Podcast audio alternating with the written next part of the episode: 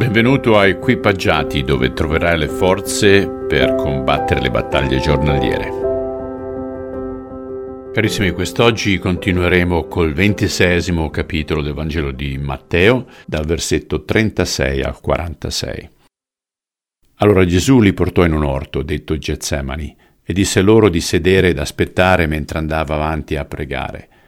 Prese con sé Pietro e i due figli di Zebedeo, Giacomo e Giovanni, incominciò a sentirsi angosciato e disperato. Poi disse loro, La mia anima è oppressa dall'orrore e dalla tristezza della morte, restate qui, restate svegli con me. Li precedette di poco, poi cadde a faccia in terra e pregò, Padre mio, se è possibile, allontana da me questo calice di dolore, ma sia fatta la tua volontà, non la mia. Poi tornò dai tre discepoli e li trovò addormentati. Pietro disse, non siete neppure capaci di rimanere svegli con me per un'ora.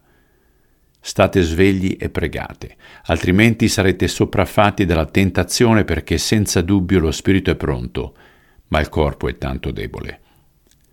Li lasciò di nuovo e tornò a pregare. Padre mio, se questo calice non può essere allontanato da me finché non lo abbia bevuto completamente, sia fatta la tua volontà.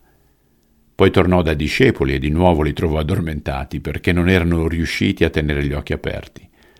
Così se ne ritornò a pregare da solo per la terza volta, ripetendo le stesse parole. Poi si avvicinò ai discepoli e disse Dormite pure e riposatevi, ormai è giunta l'ora. Sono tradito e consegnato a degli uomini malvagi. Su, andiamo. Ecco che arriva l'uomo che mi tradisce. Signore, è triste vedere come nel momento del bisogno i tuoi più vicini non erano in grado di sostenerti e si addormentavano. E anche noi quest'oggi non siamo diversi. Io in passato a volte pregando tardi la sera mi addormentavo.